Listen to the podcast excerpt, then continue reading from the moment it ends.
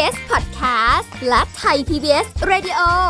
ขอเชิญทุกท่านพบกับคุณสุริพรวงศิตพรพร้อมด้วยทีมแพทย์และวิทยากรผู้เชี่ยวชาญในด้านต่างๆ ที่จะทำให้คุณรู้จริง รู้ลึก รู้ชัดทุกโรคภัย ในรายการโรงพยาบาล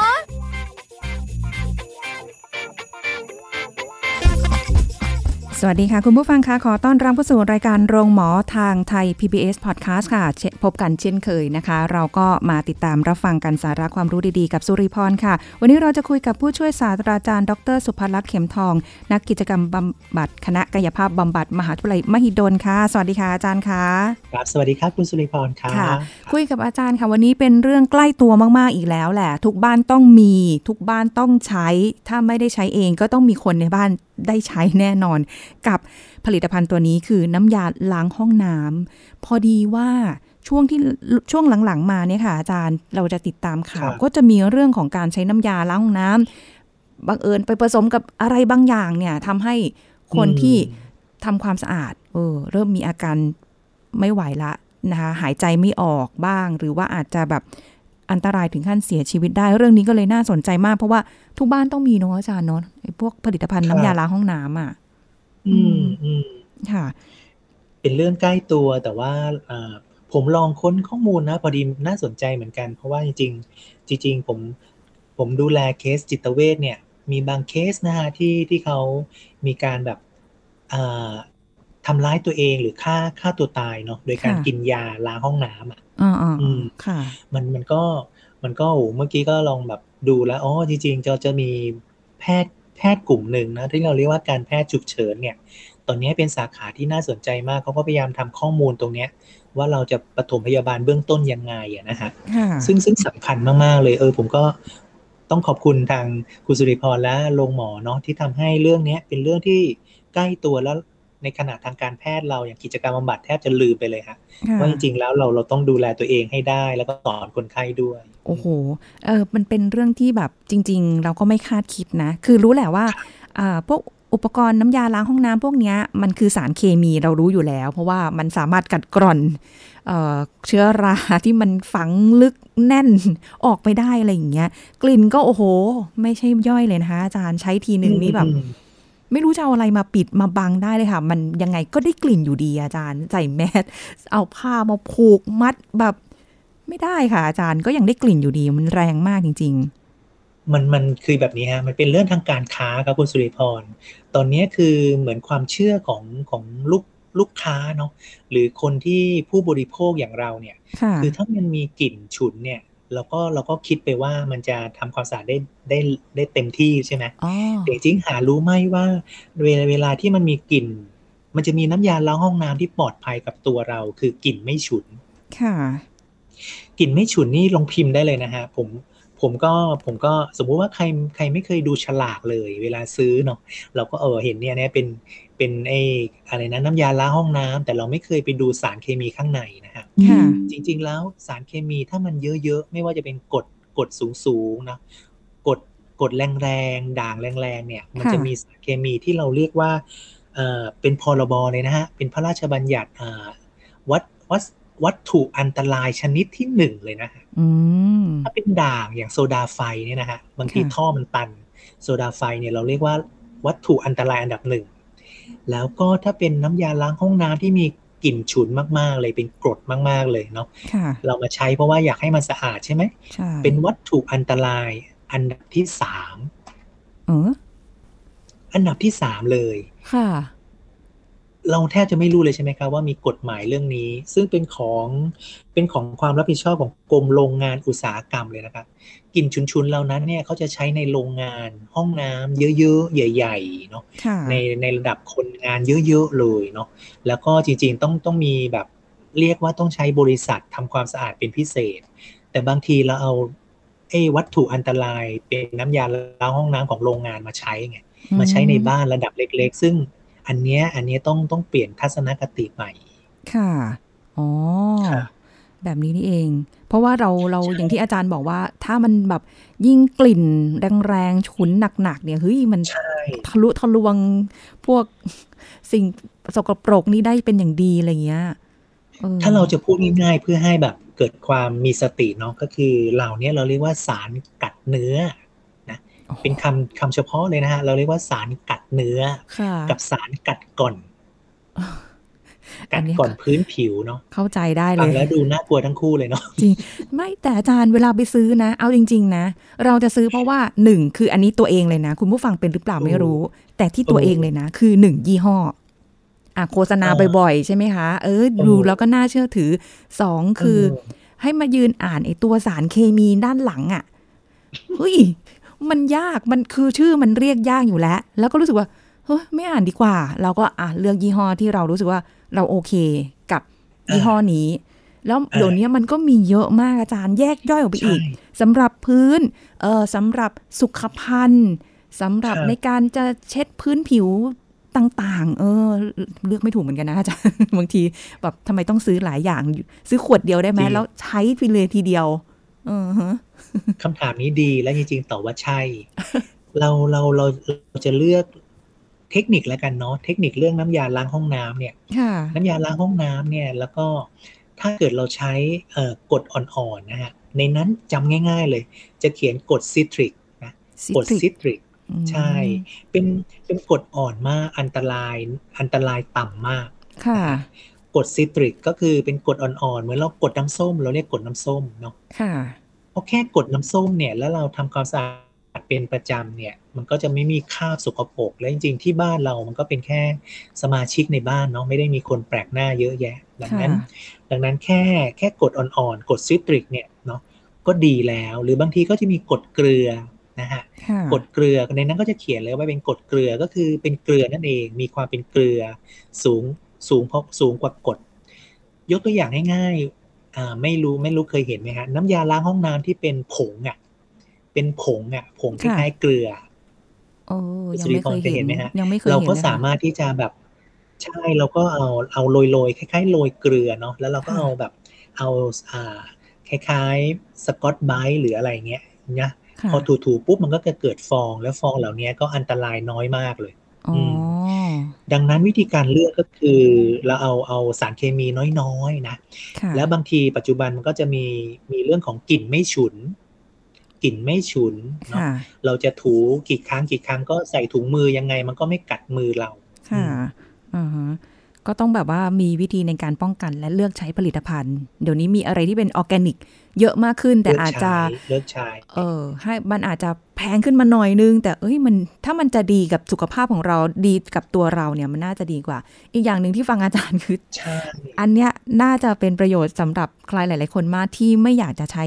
พวกเคมีน้ำยาล้างห้องน้ำอะไรเยอะ ๆ เนี่ยนะคือเราหมั่นทำความสะอาดบ่อย ๆอะเพื่อมันไม่ได้เป็นการสะสมแล้วจนแบบโอ้โหเป็นคราบที่แบบใช่ ขจัดออกยากใช่แล้วต้องใช้เคมีหนักๆ เยอะๆใช่หรืออะไรอย่างเงี้ย น่าจะเป็นประโยชน์ได้เป็นอย่างดี อาจารย์เอางี้ถามในนี้นิดนึงว่า พวกน้ำยาล้างห้องน้ำหรืออะไรก็แล้ว แต่ที่มันเป็นเคมีสารเคมีอย่างพวกเนี้ยนะคะ มันมีผลกระทบกับเราในด้านไหนบ้างอาจารย์ โอ้เยอะมากนะฮะ เยอะมากก็คือเมื่อกี้เราพูดว่าสารกัดเนื้อใช่ไหมใช่ มันใช่ก็คือมีส่วนของถ้าเป็นกรดเยอะๆ โดยเฉพาะกรด จำง่ายๆเลยกรดที่รุนแรงมากๆของน้ำยาล้างห้องน้ำที่ที่ทำให้แบบผิวหนังเราไหม้ได้นะผิวหนังเราไหม้ค่ะกรดไฮโดรคลอริกเนี่ย มันไม่ใช่ไหม้ผิวหนังอย่างเดียว มันไปทำให้เราหายใจขาดออกซิเจนด้วย เนื่องจากมีกลิ่นฉุนเนาะค่ะกลิ่นฉุนพอมันเข้าไปในร่างกายปุ๊บ มันจะกระตุ้นให้เราอาเจียน อ๋อ กระตุ้นให้เราอาเจียนเออกระตุ้นให้เราขาดน้ำกระตุ้นค่ะให้เราขาดออกซิเจน และหมดสติได้ ดังนั้นแบบอากาศต้องถ่ายเทมากๆเลยนะออนั่นผมสิเคยเหมือนกันแหละโอ้ยเป็นหอพักมันดังนั้นเวลามันก็จะปิดห้องเนาะค่ะแต่จริงๆแล้วเนี่ยโหมันจะอบอวนอบอวนในห้องน้ำจนเราหายใจไม่ออกอืมันเกือบหมดสติเพราะเราขาดออกซิเจนเนี่ยแหละครับค่ะโอเป็นเหมือนกันค่ะอาจารย์เพราะว่าที่ต้องปิดห้องน้ำเพราะว่าเราไม่อยากให้กลิ่นไอ้น้ำยาพวกเนี้ยอืมมันอืมเข้าไปในห้อง ที่เราอยู่อะไรอย่างงี้ไงคะก็เลยต้องแบบเวลาทำความสะอาดห้องน้ำเราก็ปิดประตูอืมอ๋อทีนี้เปิดเถอะเนาะให้มันมีการถ่ายเทอากาศให้นะถ่ายเทให้ได้โอ้อุ้ยตายถ่ายแล้วเทแบบให้ได้ แล้วก็เอาลมเป่ายังได้เลยและที่สำคัญคือเราเลือกเลือกที่กลิ่นไม่ฉุนถูกไหมฮะค่ะกลิ่นไม่ฉุนกรดมันอ่อนๆ มันก็ไม่ได้กัดผิวเราแล้วเราใส่ถุงมือใส่รองเท้านะฮะค่ะแนะนำว่าให้ใส่รองเท้าใส่ถุงมือแล้วยิ่งตอนนี้เรามีแมสเนาะค่ะใช้แมสจนคุ้นเคยกันแล้วเพราะหลังโควิดเนาะค่ะ เราก็คงต้องใส่แมสนะหรือบางทีเราต้องใส่แว่นนะฮะมันจะมีแว่น เพราะว่าถ้าเกิดเราน้ำกระเด็นเพราะเราเราอาจจะเป็นคนแบบใจร้อนหรือเร็วเนี่ยอืมน้ำเนิ้มกระเด็นกระเด็นกระดอนเนี่ยมันก็จะโดนตาเราซึ่งอันตรายเออถ้าโดนตาเราปุ๊บต้องรีบล้างน้ำแบบเปิดมันไหลลินเลยนะค่ะนานถึงสิบห้านาทีเลยนะครับ ไม่งั้น ถ้าโดนตาเราเนี่ย ถ้ามันกดสูงสูงๆมากตาบอดได้ อุ้ยอาจารย์ มันมันแค่โดนนิดเดียวอืมเองนะ มันกระเด็นมาโดนนิดเดียวนะ ขนาดนี้เลยเหรอ นั่นแหละ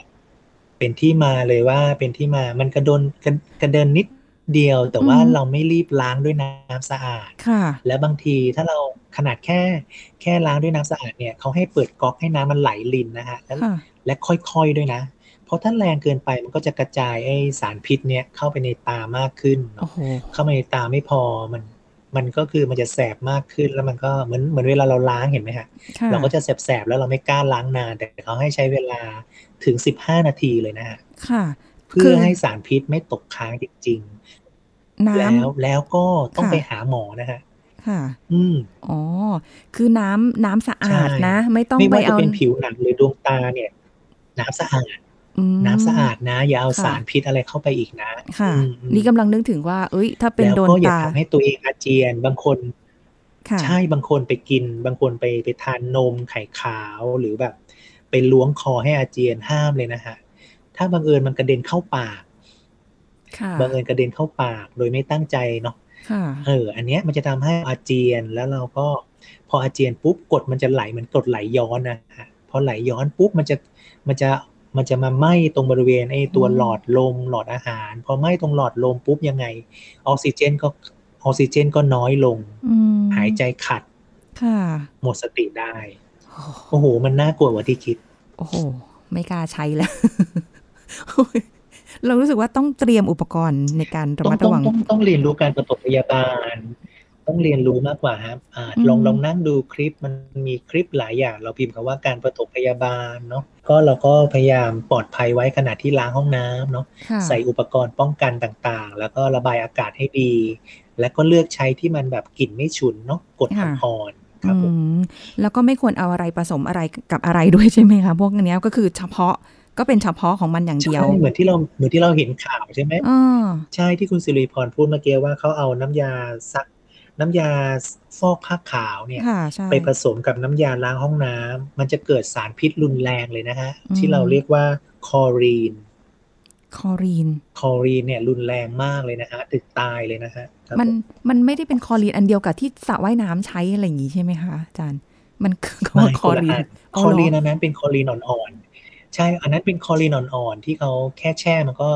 สระน้ำกว้างแค่ไหนมันก็มันก็ตามปริมาณเหมาะสมเนาะอ่าฮะแล้วมันก็ไม่เป็นไม่เป็นพิษเป็นภัย เพราะว่าเป็นคลอรีนที่ที่แบบอ่อนมากนะฮะไม่ได้ไปกัดกัดก่อนเนื้อเยื่ออะไรอ๋อแต่ว่าถ้าเกิดเราก็นึกดูน้ำยาซักผ้าขาวใช่ไหมใช่มันนี่ก็สารพิษรุนแรงอันดับหนึ่งแล้วเนาะบวกกับน้ำยาล้างห้องน้ำอันดับสามอันตรายสองอันมาก็ยิ่งอันตรายใหญ่โอ้เลยโหเนาะค่ะ บวกเข้าไปแป๊บเดียว คือจริงๆห้าแล้วมเลยนะครับ ห้ามเอาสารเคมีผสมกัน ห้ามนะครับ ค่ะครับใช้ใช้แบบไหนก็แบบนั้น เพราะว่าเราไม่รู้ว่ามันอันตรายมากน้อยคือแค่อันเดียวก็อันตรายจะแย่อยู่แล้วอะเอามาแบบความไม่รู้แหละอาจารย์ แล้วก็คิดว่า อุ้ยถ้าเกิดแบบใช่ใช่มันบางฟอกทีขาวบางทีได้เรื่องอะราวความไม่รู้บางทีเรื่องราวต่าง ๆ เนี่ยเออเราอาจจะต้องแบบหาความรู้จริง ๆ นะ อย่างโซดาไฟเนี่ย ผมก็ ผมก็เพิ่งมารู้ว่ามันมีความเป็นด่างและอันตรายมากกว่าน้ำยาล้างห้องน้ำอีกโอ้นะเวลาส้วมตันเวลาอะไรเห็นไหมฮะค่ะบางทีเราต้องค่อยๆเทนะฮะถ้าเทแรงๆเนี่ยกลิ่นมันจะฉุนขึ้นมาโดยปฏิกิริยาเคมีอ๋อเนาะแล้วมันมีความร้อนด้วย มันไม่ใช่แค่ฉุนอย่างเดียว มันร้อนแสบตองแสบตาเคยไหมฮะค่ะถ้าส้วมส้วมตันปุ๊บเราเอาโซดาไฟหยอดไปเร็วๆปุ๊บเนี่ยมันจะมีแก๊สขึ้นมาอ๋อแบบใช่โอ้ใช่ใช่หน้าเราแบบแสบตาเลย ค่ะอืม ต้องระวังนี่อันตรายอันดับหนึ่งเลยนะครับค่ะอาจารย์นี่เรายังไม่ได้บอกเลยนะว่าแบบเอ้ยเราต้องต้องเขาเรียกว่าอะไรนะเอ่อเรื่องของการใช้ใช้หรือว่าเอ่อเราทำทำยังไงให้มันปลวิอดธีภัยใช้ใช่ไหมใช่เดี๋ยวอาจารย์ช่วงหน้าได้ไหมคะต้อาจารย์ต้องค่อยช่วงหน้านะคะ เดี๋ยวเรามาได้มาได้คุยเลยกันครับถึงเรื่องของวิธีการใช้เดี๋ยวเราพักกันสักครู่ค่ะ พักกันสักครู่แล้วกลับมาฟังกันต่อค่ะ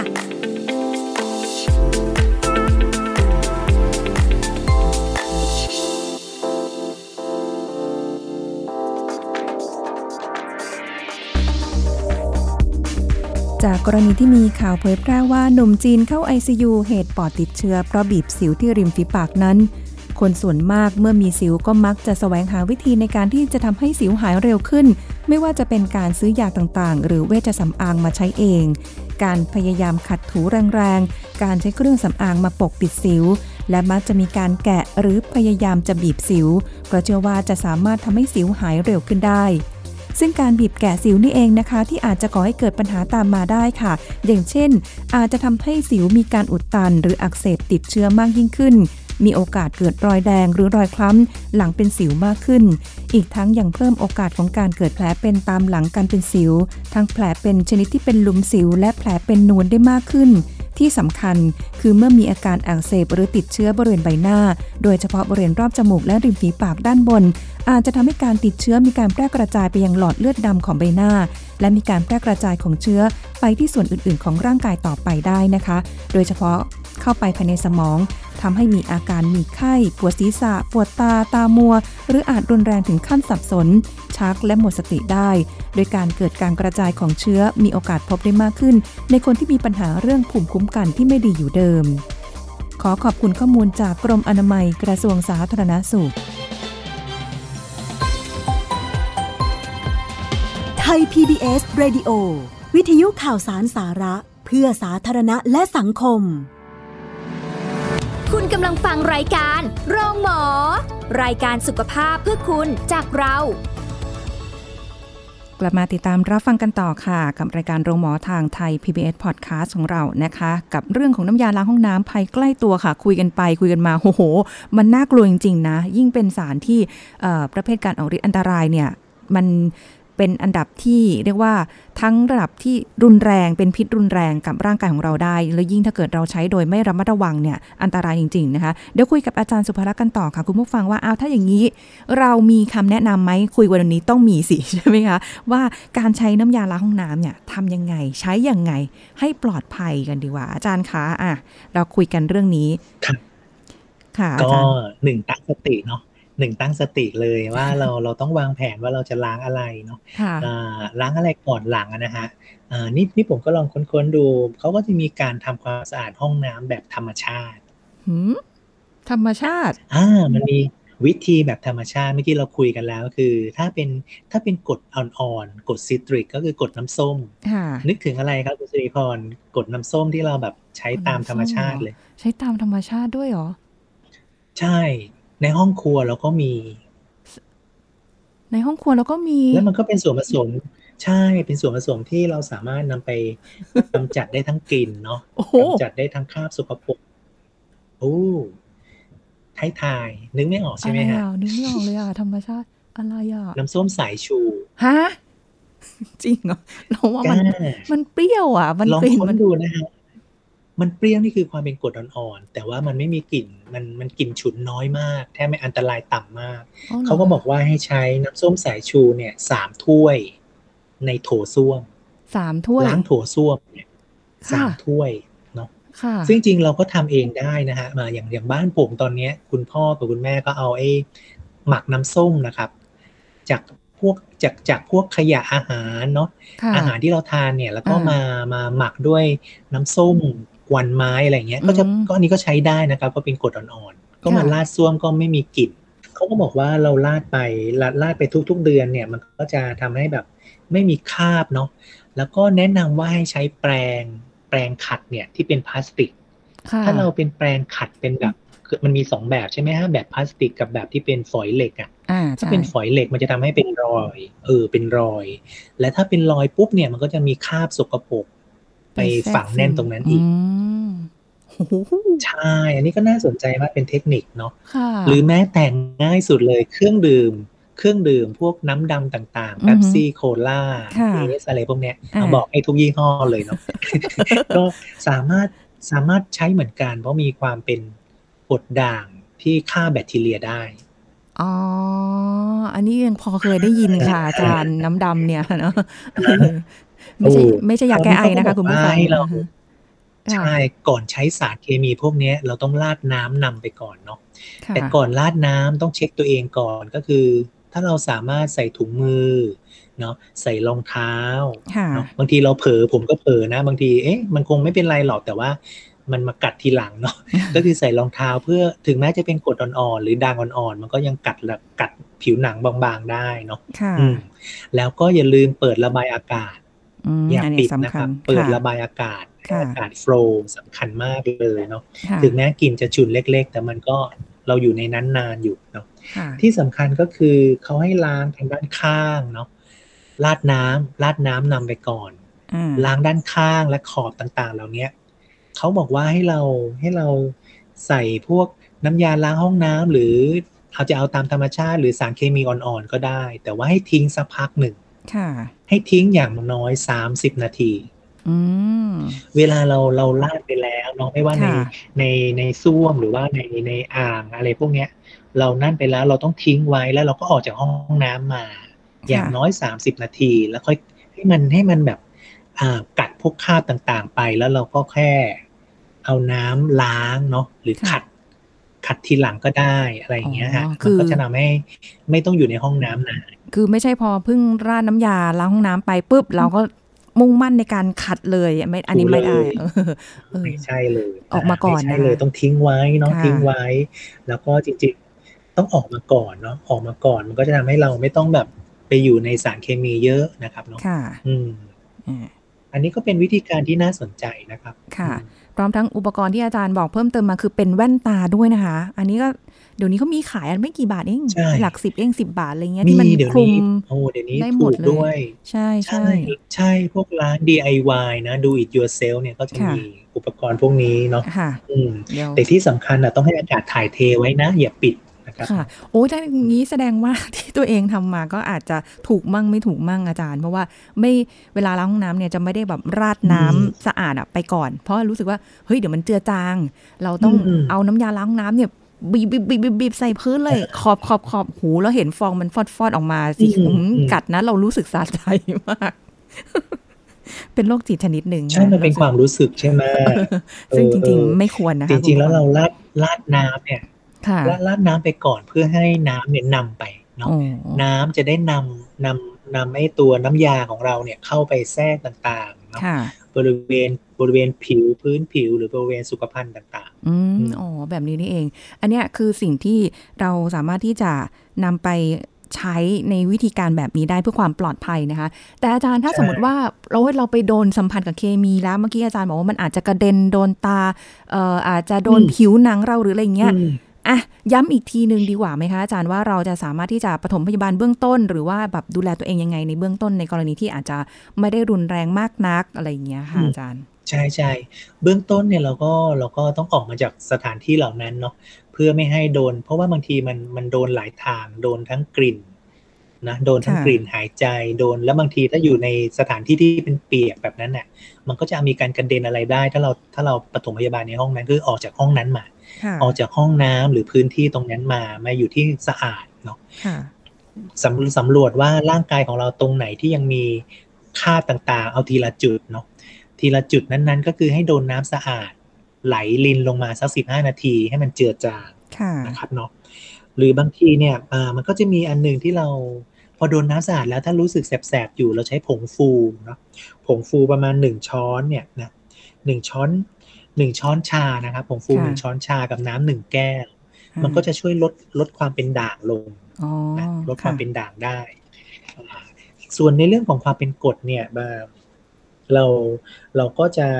ล้างน้ำอย่างเดียวเลย ก็คือล้างน้ำนะ ถ้าโดนที่ตาหรือผิวหนังก็เช่นกัน เปิดน้ำก๊อกให้มันไหลลินสิบห้านาทีเลยครับผมอืมสิบห้านาทีแล้วสังเกตอาการว่ามันมันมันดีขึ้นไหม แต่ยังไงก็เพื่อความ เพื่อความปลอดภัยและสบายใจก็คือท่านมีสติด้วยเดินไปหาหมอเลยค่ะอืมคลินิกตรงไหนก็ได้ให้เขาดูนิดนึงว่ามันมันมันโอเคก็ต้องเพราะคุณหมอจะตรวจละเอียดขึ้นเนาะครับเนาะค่ะ อันนี้เป็นเป็นข้อที่เราสามารถที่จะใช้ในเรื่องของการที่แบบปฐมพยาบาลตัวเองเบื้องต้นนะคะ แล้วก็ย้ำนะคะใช่อันนี้ขอย้ำอีกนิดนึงเพราะว่าก่อนที่เราจะเอ่อคุยกันวันนี้นะคะ คือ